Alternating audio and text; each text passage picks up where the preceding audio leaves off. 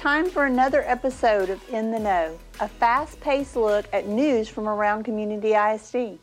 Fall break runs from Friday through Monday for all students and staff. Students remain off on Tuesday, while teachers and staff will have a work day. Keep up with all of our holidays and scheduled events by clicking on the calendar link below. The district's Hispanic Heritage Night is tonight, hosted by the Curriculum and Instruction Department. The event will begin with performances by students from every campus in the CHS auditorium, followed by exhibits in the cafeteria. District football competition starts Friday at Sulphur Springs. The 3 and 2 Braves will face the 4 and 1 Wildcats in Gerald Prim Stadium at 7:30 p.m.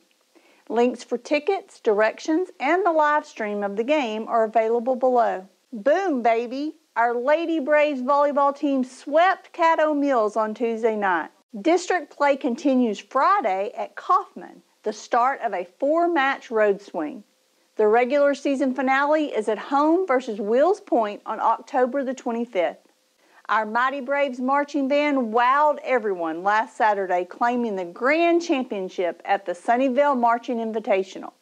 Next up, the Celina Marching Invitational this Saturday with community set to march at 3:35 p.m. Check the links below for tickets to the competition and for a parking map. TxDOT is hosting a public meeting in the CHS cafeteria on Thursday, October the 20th.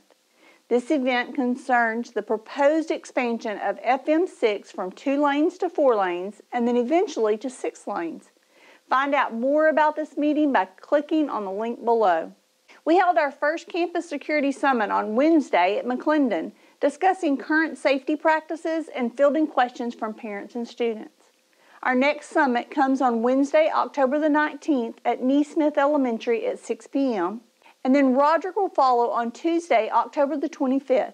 And finally, the event for all secondary parents and staff from EDGE and CHS will be held at Community High School on Wednesday, October the 26th.